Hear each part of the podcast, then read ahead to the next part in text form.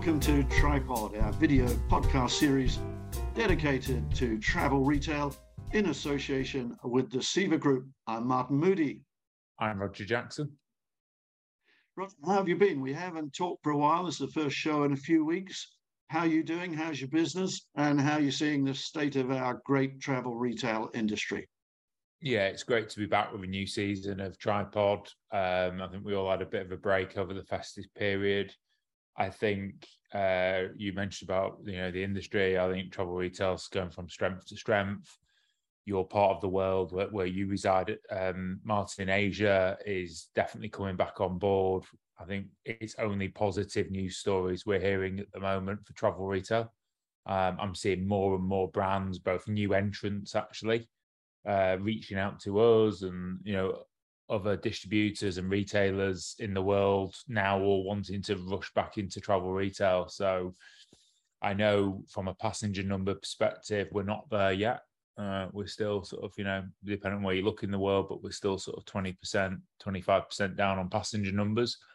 Uh, but I think there's every reason that that'll recover by the end of this year. And that's what IATA and everyone else is suggesting as well. So I think whilst we're still in the recovery phase, um, I think we're well on track to, you know, to deliver a, a I don't want to say a pre-COVID view because I think we all accept that post-COVID's a very different world. But I think our business is buoyant and we're well on track to carry on that growth and get back to the sort of business levels that we were all experiencing three years ago. I think so too. And talking to a lot of people in the industry, um, not just here in in Greater China, as it were, Roger, but elsewhere, the the, the Chinese floodgates haven't opened, but the Chinese are coming. There's no doubt about that. And uh, talking to uh, one of the beauty brands, for example, the Chinese are still a very insignificant uh, proportion of their total customers worldwide, but in terms of spend, much more significant. So already we're seeing strong spending by the Chinese that are traveling. Um, and obviously, they're going to be traveling around the world in much greater numbers, and particularly here now. You know, we've got the mainland and Hong Kong and Macau all open to one another. Um, and so from February 6th, you know, all bets are off in terms of restrictions. Hugely exciting. Um, here in Hong Kong, the government's announced a Hello Hong Kong uh, massive promotion, bringing people back, really putting big bucks in behind tourism. I think it's going to be great for travel retail. Macau's going to have a, a, gangbuster of a year, I predict. Um, and of course, Hainan's still still going like the like the juggernaut it is. So all good news. Not there yet, as you say, but better and better. Well, Roger, we've got um, a really interesting guest. I go back with this guest a long, long way. You know him particularly well through your work with uh, MEDFA and, of course, your uh, exhibition presence down in Cannes. Shall we bring in today's special guest?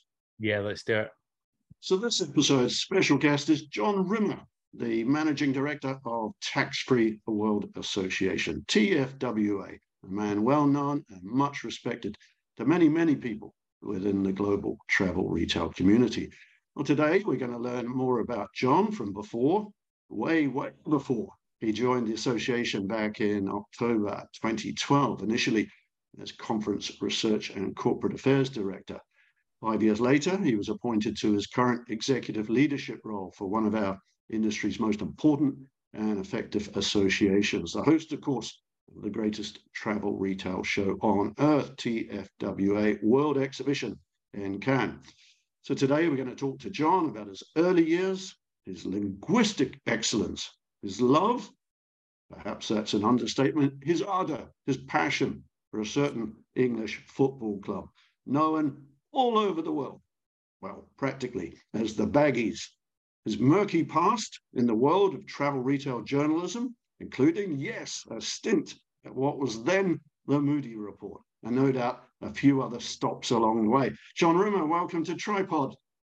Thank you very much, Martin. Thank you very much for inviting me. Thanks to you and Roger for uh, for for yeah for having me with you. It's a pleasure to to see you both. All right, great to have you, John. So I'm going to pass over to my partner in crime, Roger. If you'll kick off today's episode. Hey, John. Hey, Roger. We always start off from you know the early days. So could you just give us a bit of an idea of what life was like growing up, education, family? So take it take us back to when you were a little boy. Yeah, well, um, I was um, born uh, in West Bromwich in the West Midlands in in England. Um, for those who don't know the West Midlands, it's, it's kind of the the, the Hawaii of of, of England, um, except there's there's no beaches. It, it's not an island, and and and it's uh, it's a little bit grim. I actually know it's it's a I, I love it very much. It's where I'm from, and I'm I'm very proud to to be a West Midlander. Um, but yeah, I had I was uh, the youngest of of four, um, for two brothers, one sister. Um, we had a a very uh, enjoyable uh, life growing up. There were a few fights, as as always in a family of that size. Um, there were a few a few uh, broken bones and uh, and broken egos, but it was uh, it was generally good fun. And, uh, my parents were extremely extremely loving couple who who you know gave us a lot of um, a lot of love and a lot of um, a lot of support. So yeah, it was um, some happy memories at that time. I should some people who know me in the industry know that I'm I'm what the French call a métis, which is a beautiful word which which describes mixed race. Um, in my case, it's not really mixed race in a particularly exotic sense, but I am half Irish, half English. My father was born and raised in the Midlands, and my mother uh, from the county of, of Cavan in Ireland, who came over to West Bromwich as a as a nurse when she was young, and that's where she that's where she met my dad, and um, and so yeah, so I'm I'm a I'm sort of mixed mixed race, as it were. Um, but that's that's given me some some really priceless advantages, and it's given me a lot of loving family in Ireland as well, who I who I, who I love to to see, and um, and looking forward to coming back seeing very soon. So yeah, it was a it was a um, a very tight knit lovely sort of family background and, and still very close to all those guys and try and get back and see them in the West Midlands whenever I can whilst you're very well known in the industry because of your role, and I think a lot of people know who you are, and perhaps you know have uh, had the odd conversation with you. Those who know you pretty well know that you have a love for languages. Um, obviously, graduating from Cambridge as well. Where did the affinity and I guess passion come for you with languages, and you know, share with everyone the languages you speak as well? Um, yeah, I think I, am not. I'm not sure. I mean, partly it was because for, for whatever reason, I was when I was a kid, I was I was quite. I enjoyed languages. I was quite good at them, and and and that you, you kind of gravitate obviously towards things that you you're kind of good at and enjoy. Um, I think I, I was always quite interested in um, in in the world beyond.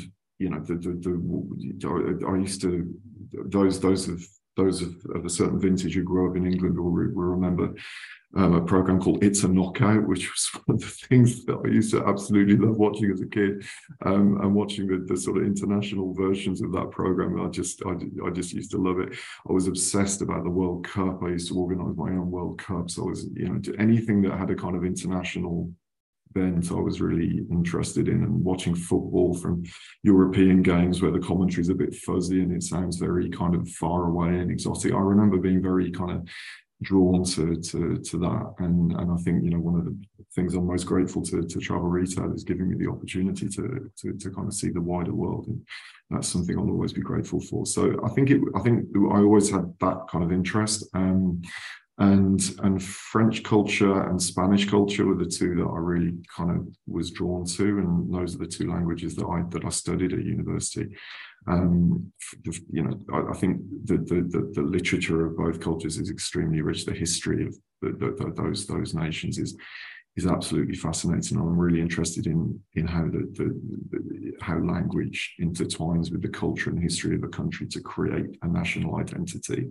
Uh, I think that's that's something that I, I just find very fascinating, and, and, I was grateful for the opportunity to study that and to and, and to look in detail at how the French how the how, why, why, French is how it is, why Spanish is how it is, and how the history of both nations has, has has kind of shaped the culture and the language. So, yeah, those are the two. I did I did study a little bit of Russian as well at school, so I have kind of notions of Russian. I don't please don't anybody try to speak to me in Russian because it because my the conversation would be very short. But it is useful just when if you when you're in Russia or, or in a in a country where the the, the the, the alphabet is Cyrillic, it's useful to be able to read it and, and that kind of thing. But reading is one thing, understanding is another. So um, I, I need to brush up on that. But and the, what I really want to do, and I did I did thanks to TFWA have a, a short beginners course in Mandarin um, during during the pandemic, which um, which was really interesting. But I need to get back into that because it's a it's a very complex language, obviously, but it's something that I think is really is is, is again fascinating. So, yeah, languages I guess is a is, is one of the threads of my life. I guess going going, going back a long time.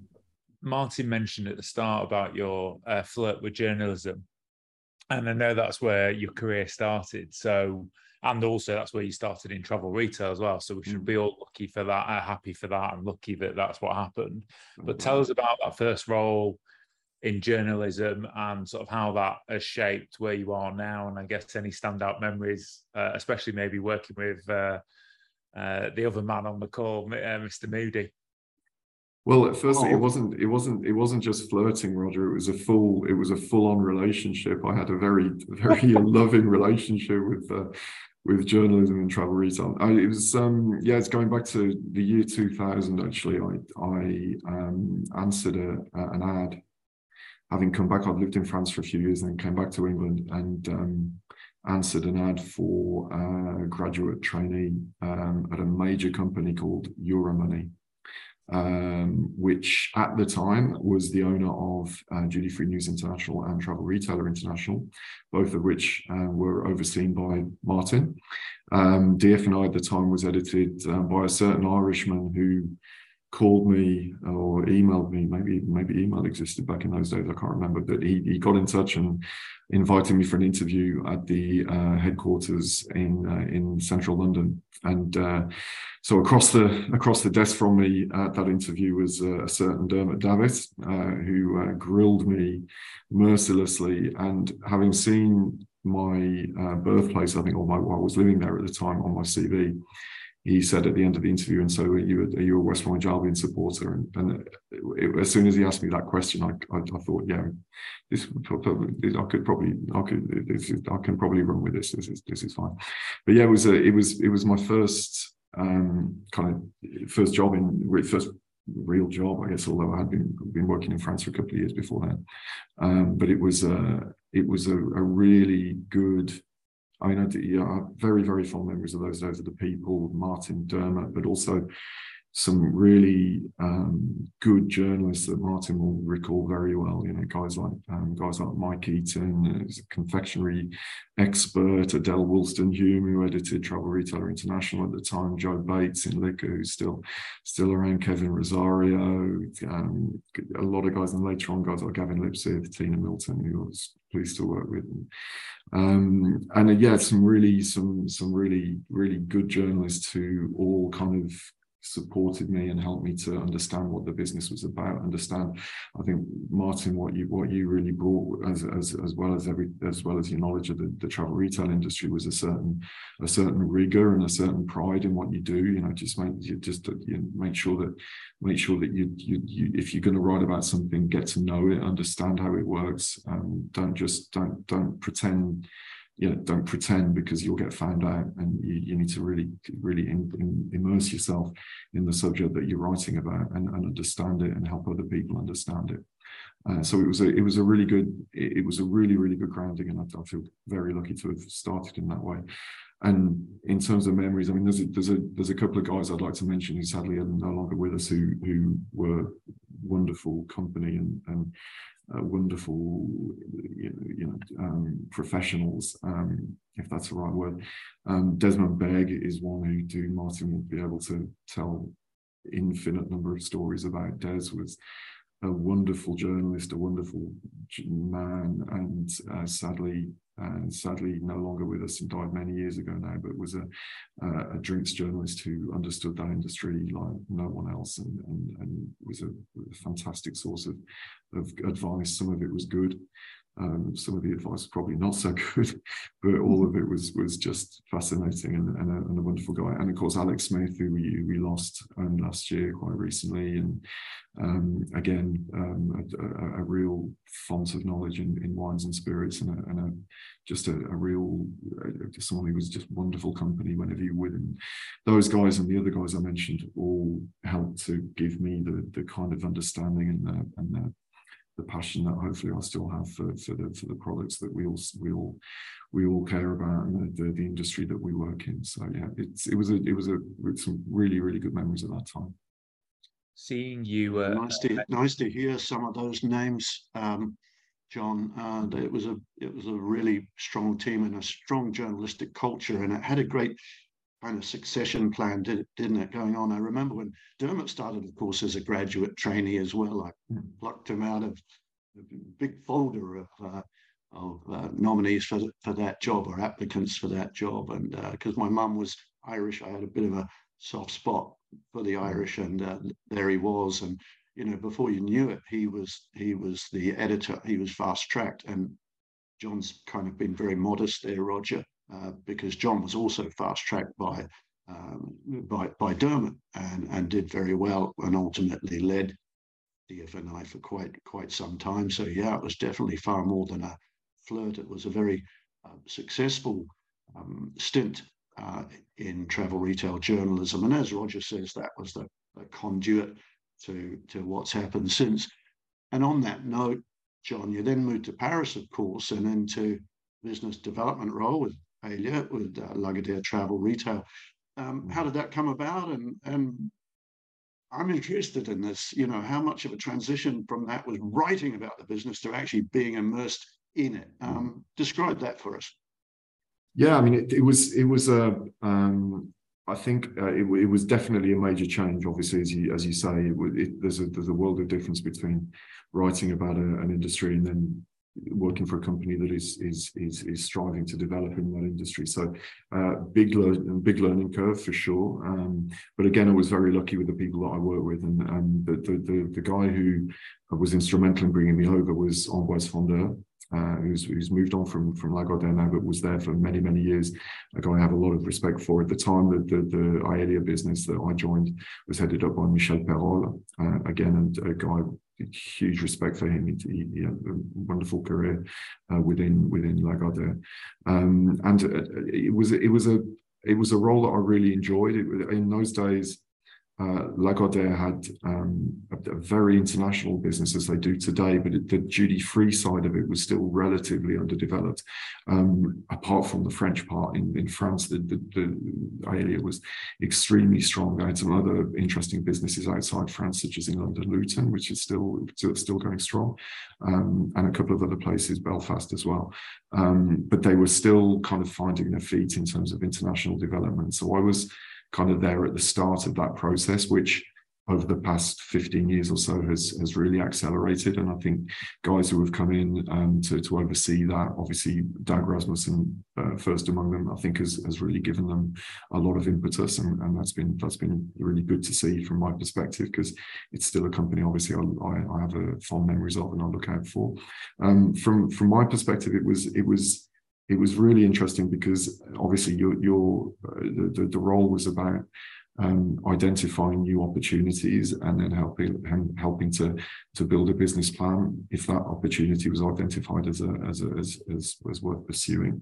Um, and so you know I was dependent on a lot of people around me who helped to help me to understand what what kind of questions I need to ask and building the product assortment that's appropriate for the passenger profile um, looking at the, the KPIs and, and, and, building a business plan around what how, what you know of the traffic, what you know of, of what you think you can sell, and what the, the right brands are, what the getting the, the getting the mix right, and all that was was was really very very interesting and and, and it was it was challenging as a role because anyone who's worked in business development will know that um, for every success you, you have several failures. The, the, the, the, hit rate is is is not that high unless you're unless you're much better at your job than I was. Um, but it, it was it, you have to you have to learn to learn from the failures and, and, and analyze why something didn't work and and try and put it right the next time. Um, and it's also a lot like like a lot of things in our industry. It, it's it's about relationships as well, and you, you, really need to build relationships with the, with the business partners, whether that's in airports or with the brands. Uh, and and so that you know that, that, good relationships lead to lead to good business partnerships. I think because you know there's a there's a trust um, that you're trying to build, uh, and, and, that in itself I think is, is crucial to the to, to the, the, business development side of things. So there was there was a it was a as you say, Martin, it was a um, it was a significant change, um, but I really enjoyed it, and and again there were challenges. It was it was you know you had to learn to learn to deal with failure and, and, and try and turn it into turn it into a, a future success and that's not always easy. Um, but it was uh, it, it, I learned a, a, lot. I really did learn a lot. And um, and again I look back on those years with uh, with a lot of uh, lot of fondness. Um, as a West Brom fan, as we said at the start, and I'm a Bolton Wanderers fan, we're both used to relegation I know, unfortunately. We're both used to relegation. You then had the first, well, and only relegation in your career when you joined the Moody Davitt report. Um, Roger, Roger, Roger. Come on, Roger. This was this was this was down this several was, divisions this, at one time. This was like this was like winning the Champions League. This is this is this is a this was a pinnacle. Um, no, it was it was yeah. I mean, and Martin will recall we'd, we'd, we'd always kept in touch in any case, and um, and had some interesting conversations. And I think you know um, what I genuinely um, there's no word of a lie. What I've always think had a, a, lot of respect with what Martin and Dermot and their team do is that they're always trying to reinvent and always trying to do something new and different. And as Martin will confirm, you know those those new new new projects or new initiatives not all of them always work, but the that many of them do. And, and I think that the important thing is to be always on the lookout to do something new. And uh, and that was certainly the the, the the, atmosphere when when I joined uh, Martin and Dermot back in 2010, I think it was at that time.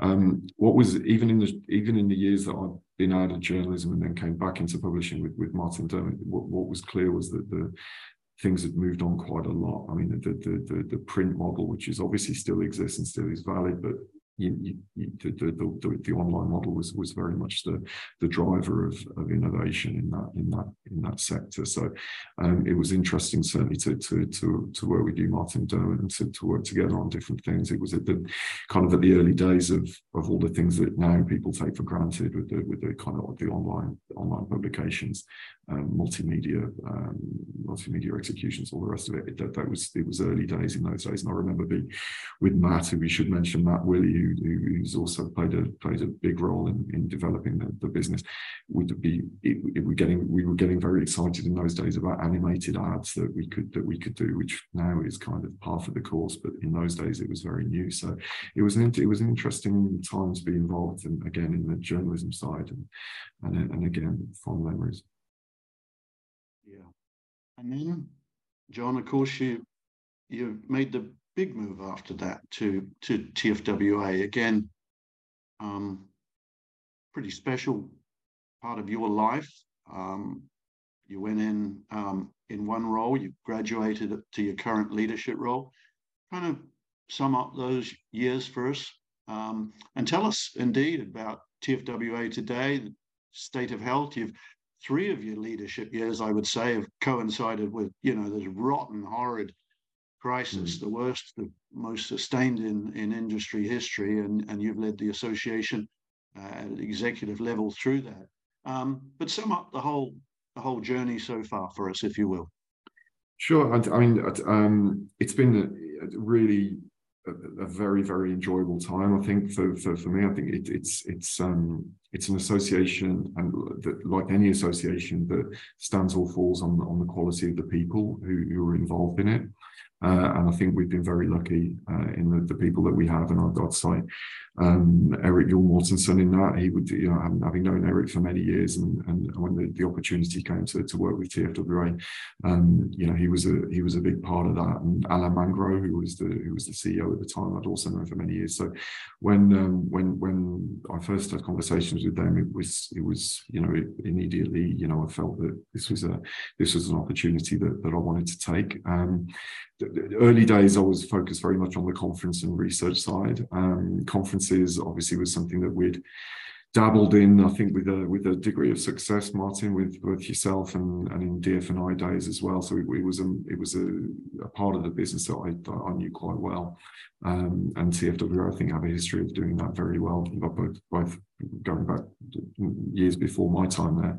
Um, so that was the that was the initial focus, and and uh, and then when the opportunity came, when when Alain decided to retire and and the role became available for managing director, was something that I felt you know I really wanted to have a crack at. So um, I think again the, the the the one of the major things that when I look back on TFWA and the time that I've had here, the, the, the, major positives is the, the people that I've met. I mean, we have a, a, management committee that is about 40 people, all of whom give their time um, you know, freely uh, to because they want to sort of help move the industry forward. And I think you know some of the people that I've met through that, uh, uh I have the absolute highest respect for, uh, and you know, and I've seen firsthand you know the, the, the, work that they do voluntarily to to to you know to, to promote and defend the interests of the industry. And, and that's really that's really important. And and I think the, as you say, Martin, the past few years have been tough. There's no doubt about it. I mean, we we were we were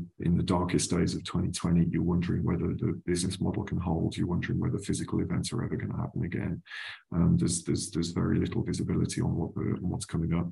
Um, we're still working through that. You know, we still, I would say, uh, in a period where um, there's, we're still striving for a degree of stability. Um, events are, uh, back up and running, and we, I'm really proud of the two events that we organised in Cannes 2021 2022. Um, I, I can't praise the team in Paris and for TFW enough of the work that they did to, to get those events happening. Um, I won't bore you with all the challenges that we had right now, but you can imagine that it was it was a real tough time and, and to get those events happening, um, bring people together again in, in tough circumstances.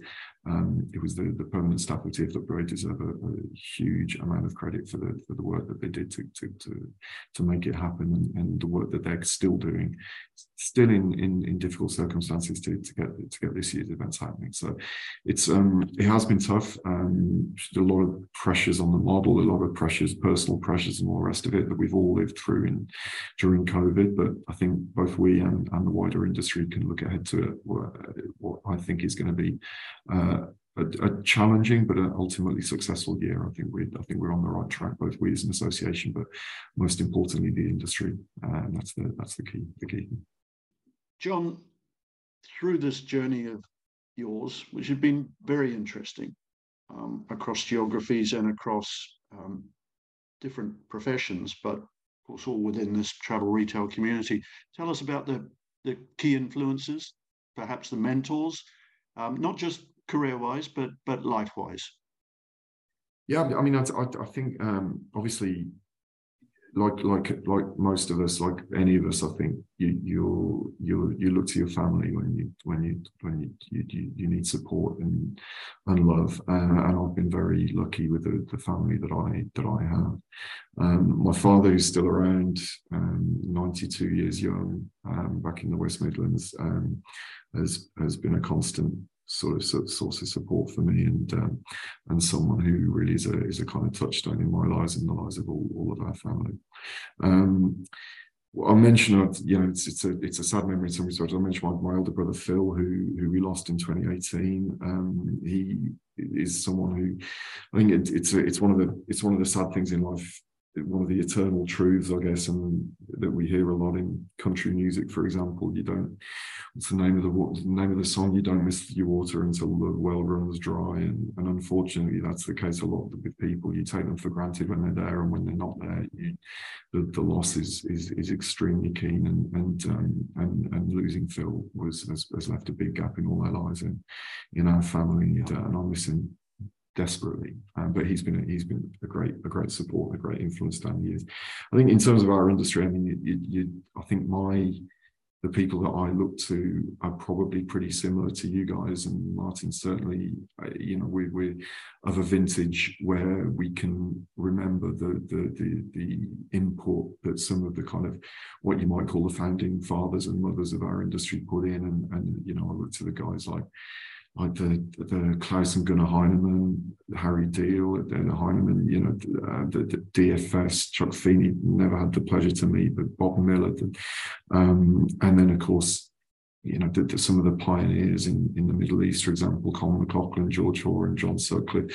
These these guys, we all, I think, owe an enormous debt of gratitude to because they are the ones who really prepared prepared the way for, for, for us that have gone gone afterwards and, and you know all the, the success and, and the, the, the renown and the, the quality of, of our retail these days in duty free uh, I owes a lot to to the guys who who put that initial work in back in the 60s 70s and whenever it was. So uh, I think you know that those guys I think we all should sort of should should remember when we when we we're traveling through airports these days and seeing the amazing um, amazing business that is done the amazing quality of the uh, of duty free uh, it owes a lot to those guys. And, and on the brand side as well you know the founders of TFWA and Erik is still with us thankfully. And um, and you know the, the, the, those brands who who saw the value in travel retail who understood the the, the, what it could bring uh, to, to to national and international brands um, you know they, they they really deserve a lot of a lot of credit for what we um, what we all enjoy today. And I guess we spoke a lot about work, about actually your fascinating career, John. You, you know, I didn't actually realise I've learned a lot myself today about all of the different roles that you've had and the breadth of them. Actually, not many people have had that in a career. But we've touched on slightly on life outside work, but we know you're a massive fan of uh, West Brom. I obviously joked about the Moody uh, Davitt report, but for those who don't know, West Brom is one of the oldest football teams in the world, just like my team is, Bolton. Exactly, yeah. Founder members of the league, yours and my club's, uh, Roger, yeah. Founder members, um, and it's joking aside, steeped in history. So I know you're very passionate about them. So tell us a bit around, you know, being a supporter of them and football, and also, you know, I also know you love cricket as well.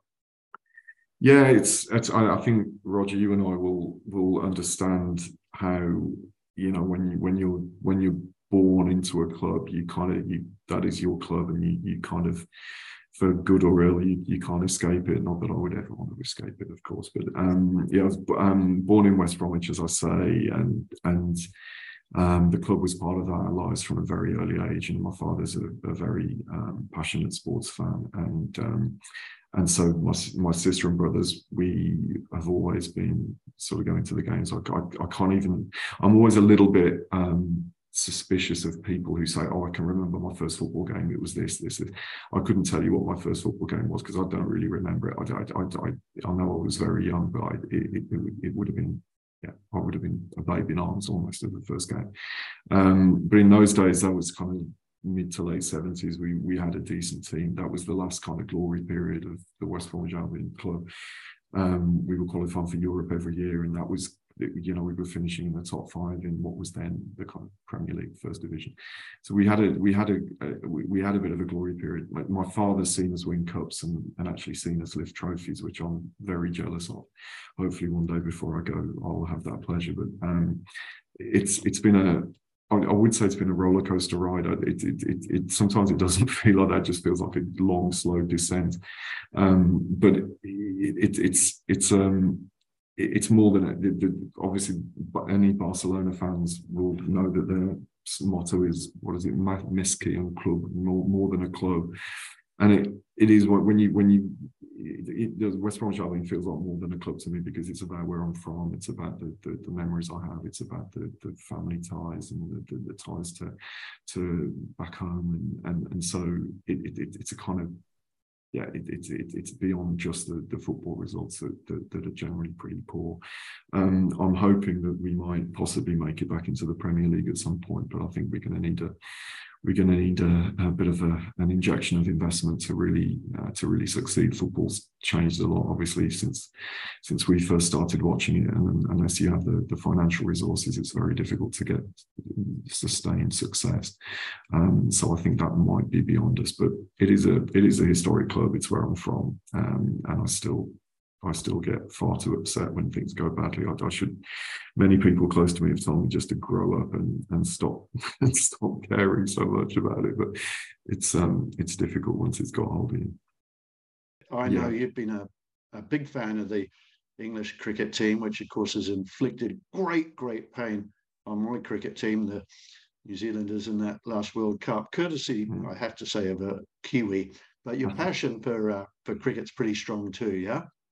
Yeah, absolutely. Well, I, I, played a lot when I was younger, and um, and a bit of rugby as well, Martin. But that that was that's um, that we can touch on. But um, yeah, cricket was my was was in, in terms of participating, cricket was kind of my first love, and, and I still am an active member of the, the, the, cricket club back home where where I where I played for for many years. Um, it's a it's a for for those of us who who have the lucky enough to to see cricket and to enjoy it. Uh, it's it's it's I think one of the great sports in terms of in terms of its complexity, in terms of its its its you know the, the, the, the, nuances of the sport and, the, and the, the, millions of ways in which you can you can discuss it and play it and view it. And and I think um, from a social point of view going and seeing seeing a game is is one of the pleasures in life that I hope to to always have. There's nothing better than sitting and relaxing with some friends with a bottle of wine and watching a game. It's, it's just it's just fantastic. And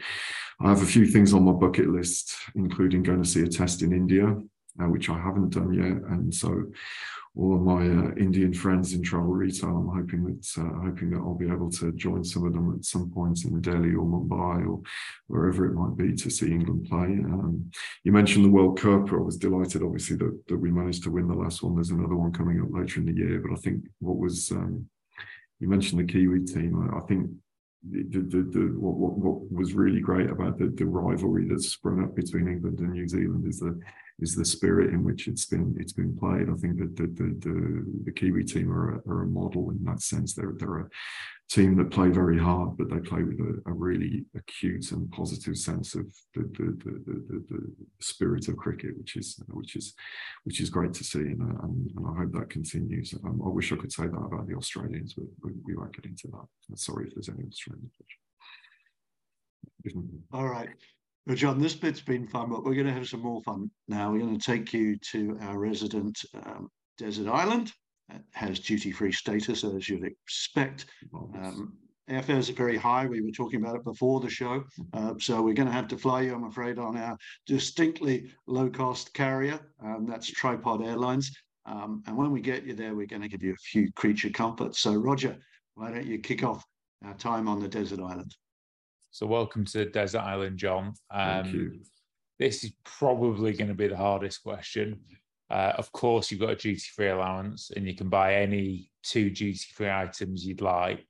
You probably our only guest who I won't push to name brands because uh, it might be a bit awkward for you. But if you want to, that's up to you. Uh, but what two duty free items would you would you bring well, um, you're right, Roger. It is. A, it's well. It's a. It's a. It's a. It's actually a really difficult question. Not so much.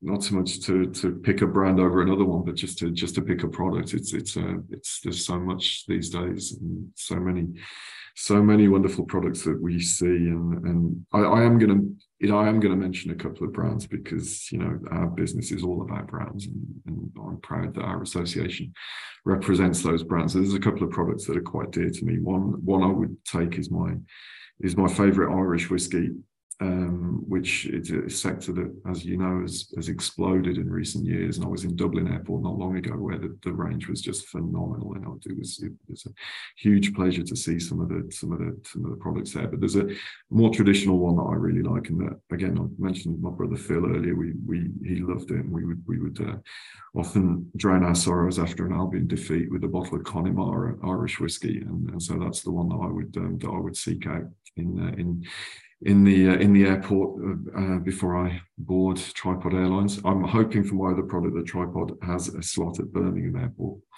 um, because it's a product that I think you can only get at Birmingham Airport. And I salute my friends there, Richard Gill, uh, who's a good friend, even though he's a, an Aston Villa fan. Um, you can get at Birmingham Airport um, uh, West Bromwich Albion version of Dairy Milk um, so that would be a would be my you know the, the, my confectionery of choice, and I would load, load that on board with my Connemara, and at least I'd have some something decent to eat and drink when I arrived on the island.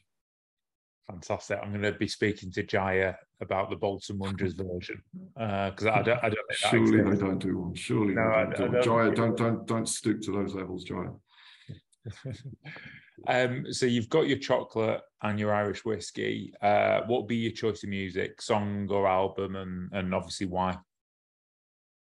Yeah, it's that's another really really hard one. Um, difficult to to to choose choose one. And If you would if you would if you were letting me have just a single track, it's obviously changes from moment to moment. But um, I, there's a there's a there's a really amazing. I'm, I'm a big fan of the Beach Boys, um, which I know, I there's a, certainly one fellow travel retail uh, veteran, Art Miller, who's also a big Beach Boys fan. Um, I would say um, that my favorite track by them would be "Feel Flows." Um, it's a it's a it's a really beautiful song. It's slightly strange lyrics, as sometimes it was the case with the Beach Boys, but a beautiful song. So if if you were only letting me have one track, I would probably take that if you were letting me have an album, and and this is where the kind of geeky side, those who know me well know I'm a bit obsessive about this band and a bit obsessive about kind of um, electronic music. Um, Kraftwerk, the German band, are one of my favorite, and one of my kind of idols. John, I suspect I might know the answer, but then again, you could you could surprise me. We're going to give you some great reading material. Um, I'd like you to take your choice. It may be something you have read before, of course, as opposed to something you're looking forward to. Hmm. But um, to while away those hours, what would it be? Um, I'd, I'd, take a book that I had to study when I was a kid, um, and which which I which I still enjoy, which is um, I, I, hope this doesn't sound too, too pretentious. Hundred Years of Solitude by Gabriel Garcia Marquez. Um, obviously, a bit of a legendary book, and sort of magical realism, um, but it's a book that once you've read it, you you just keep coming being drawn back to, and it's it's kind of a series of episodes kind of stitched together over the over generations of a single family. And, and as such you can kind of pick it up and read it again and then shut it and pick up at another point at another time. So that would probably if you were pushing me to choose one that's probably what i'd choose. Great great author great great choice. Um, okay back to you roger yeah, so we've got our chocolate, we've got our whiskey, we've got our music, uh, and we've now got your book. Uh, now it's time for a special dinner party, and you can pick three special guests, whether they're alive or from history. Obviously, Richard Sneekes will probably be one of them. Uh, for those who don't know, that's a oh, player who's played for my club. He's a legend. He's yeah, a legend. He, yeah. He's a legend. Or Bob Taylor. Bob Taylor, um, another one. Yeah, we've had two common legends. Yeah, that's, that's we, we, have. Uh, and I was lucky enough to meet them a couple of years ago. Oh, um, great guys. Joking aside, who who would you like at the, uh, the dinner party? Three. Well, actually, either, either either two of those would be fine. But um, I, I, think definitely I would I would love to have met um, David Bowie. Um, I think he would be amazing company just just a, an unbelievably talented uh, individual in a number of different fields, and so I would have yeah dearly dearly loved to cook him a cook him a magret de canard. Um, there's a journalist who maybe not many people are familiar with, but I find very funny, um, who writes for the Guardian in England, uh, called Marina Hyde. uh, who is who is just very very witty writer, and I think I, I, she would she would be a very funny addition to the to the party. I would I would like to to meet her. And then I was I'm torn between two. There's a guy from your part of the world, Roger, who um, who I find very funny Steve Coogan, um, who's Mancunian comedian, very famous in England, obviously for Alan Partridge, but a pretty good sort of comic actor in a number of different different ways. And, and I just think he's very funny. And so the the other guy, I mean, know, if I can, if you can allow me to sneak another one, there's a there's a really legendary Belgian singer called Jacques Brel, who is is just an amazing singer songwriter and, and a bit of a a bit of a character, a bit of an interesting life. He died sadly back in the 70s, but he, if, if anybody is curious and wants to hear some of his stuff, I really, really recommend it. But he was an interesting character with a very, very interesting backstory, and I think he would be a good addition as well. So I know that's four people, and that's six if we include Richard Sneekes and Bob Taylor. But you know, I'm a, I'm a gregarious guy. I'll, I'll, I'll have more guests if I can. Fantastic. we could extend our table, Roger, don't you? Yeah, and, of uh, course, we'll, for those we'll, two. We'll yeah. widen the party because that would be a that would be a hell of a party. Okay, John, you've been a good sport um, coming on the show and coming to the island. So we're as our treats, um, going to take you back on Tripod Airlines and fly you anywhere in the world, uh, somewhere on your bucket list. After these horrible three years that we've all been mm-hmm. through, and we're taking you away somewhere to have a great holiday, where would it be and why? This is, I think, the, the easiest of the questions for me to answer, Martin, and it, it also brings us back full circle in a way. Um, so it's a nice way to wrap up because my choice would be Tokyo.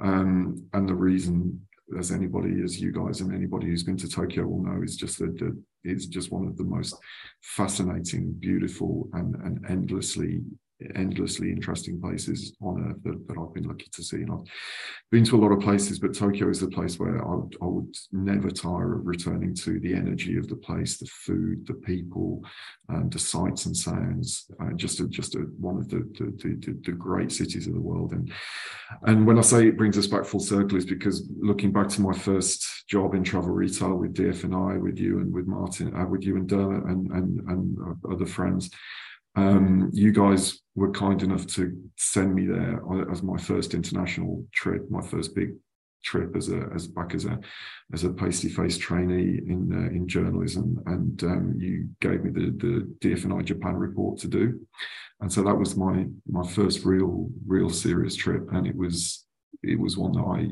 really really look back on again with thinking it was you know that that was the moment where I think the, the industry really sort of got its got its hooks into me and and and, and just the opportunity as a as a not much more than a kid to go out there meet some amazing people see some unbelievable things. And and you know it was then that I decided you know this is this is something that I I really want to do. So um Tokyo definitely if you can if you can find a slot at Narita or Haneda for Tripod Airlines and get me there after the after the desert island I would be the happiest man in the world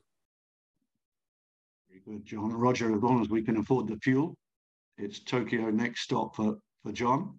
Uh, flying good. flying with us as uh, pilot and co-pilot, so you may be in some trouble, John. You will have to strap him tight. I can I can tell you that, but we'll take you there with uh, great pleasure, John. It's been it's been great fun to have you on the show and and discover as we always do some new things about people. Like I've known you, I guess, for pretty much quarter of a century, maybe a little more. Um, but I would never have taken you for a Beach Boys fan. And there, there you are. Um, and I love the Beach Boys. And you know, there was a bunch of geniuses in that, uh, particularly one, a Tortured Soul. Yeah. Um, great, great musicians and singers, and really a seminal influence on, on American and world music. There you yeah. go. So I discovered that, Roger, and I'm sure you discovered a few things along the way as well. I did, yeah. All right, John, we wish you well with, um, you've got a busy year and uh, a much more normalized year um, coming up. In my part of the world, it's really exciting mm. um, with, you know, the borders opening up all around, all around me, Hong Kong, Macau, the mainland. And of course, that's really important to the association because you've got a big gig coming up in May and it'd be great to have the, the, the Chinese back in, in, in their numbers. So we wish you well for that. Wish you well you. Uh, for all your events later in the year, and thank you for everything you do for the industry. John Rimmer, thanks for being on tripod. Thank you, Martin. Thank you, Roger. Delighted to, to be with you, and uh, very best of luck to you and, and your companies for uh, for what I'm sure will be a, a, really a really good and successful year ahead. Well, that was John Rimmer, a really interesting guest, Roger. And as I just said to John, we discovered a few things about him that we didn't know. I enjoyed that. What did you make of it? Yeah, I thought it was great. I've got to know John pretty well over the last few years, and I've found out some new things today. Uh, the fact that you two have worked together for quite a long time actually was new news. Um, I think John's a great guy. I get on with him personally and also professionally. Uh, we both sit on the same Medfa board, so I have got to work really closely with him, and I enjoy all my interactions with him. I think he's a great guy, uh, both personally and also professionally. And I think the job he does which is a hard job, uh, Martin. You know, being the managing director of TFWA is not an easy job. You know, to pull together our industry and keep driving our industry forward. I always say, if you don't know much about the TFWA and you're in our industry, you should, and all of our other trade bodies as well. And, you know, let's put that out there. Um, you know, we need trade bodies, strong trade bodies like this. Our industry is constantly under threat and attack from a number of different areas and government and trade bodies, other trade bodies around the world. And we really need the United tra- uh, Travel Retail industry. And John leading that and the TFWA, you know, we're very lucky that it's in safe hands uh, because we really do need them. And if you're not involved with them and the other trade bodies, please get involved because you know you don't want to get involved when it's too late. You want to be there helping and supporting now to prevent you know some of those risks that could actually impact our industry. Uh, well said. And um, as you did discover, uh, yep, I did work with John, both at Duty Free News International and later at what was then the Moody Report. John's understated his his role at both companies um, as one would expect of him. He's a modest guy, but the Moody report, Roger, I should mention, he came in at a really tough time. We had had a great start as a company, uh, and then we got to 2010, and I got diagnosed with a very serious form of cancer. I had stomach cancer, and I remember hiring John the moment we kind of concluded the deal. I was on the phone in a London cab. I was going from one hospital to the other with uh, with drips hanging out of my my my arms as I went round the round of testing to see just how bad this damn thing was. That's the that's the segue to saying that John came in and worked with his his close buddy comrade Dermot Davitt. Uh, those two are an amazing combination and very good friends. And we didn't miss a beat through a year and one would have thought we were really exposed. There was the, the founder, the entrepreneur, the driving force, pretty much stricken. Uh, but John came in and did an amazing job, and him, him and Dermot steered the good ship, the Moody report, through really troubled waters in those days. And uh, and I'll I'll remember that and uh, uh, very fondly because it was a tough time in my life. But I at least I didn't see the business collapse. In fact, I saw it flourish probably did better without me, Roger. Um, but uh, yeah, great, uh, a great journey he's been on, and I, I suspect that uh, it's got a long way to run yet. Well, that's a lovely story. I didn't know that either, um, and it just tells me more more about John, more of the same that I already knew about him. So um, um, I'm really grateful he came on, and I'm also really grateful, you know, the support he's obviously given you and the we, you know, the Moody Davitt report that we all need. Uh, you know, like I said about the industry, and I'm not saying this because I do this with you, but we need uh, not only a really strong trade body, we also need a really strong press. Um, and I think a lot of people rely on your publication and some of the others to really make sure that we're all informed. Because without that, um, it would be a very very difficult industry to you know to navigate. I think it's a responsibility that we we carry, and um, and I take that responsibility very seriously. Well, well said, Roger. I, I, I enjoyed today very much. I thought thought it was one of our best shows, and we'll have many many more exciting guests to come in the weeks ahead. For now, thanks for viewing. This is Martin Moody saying, see you next time. See you next time.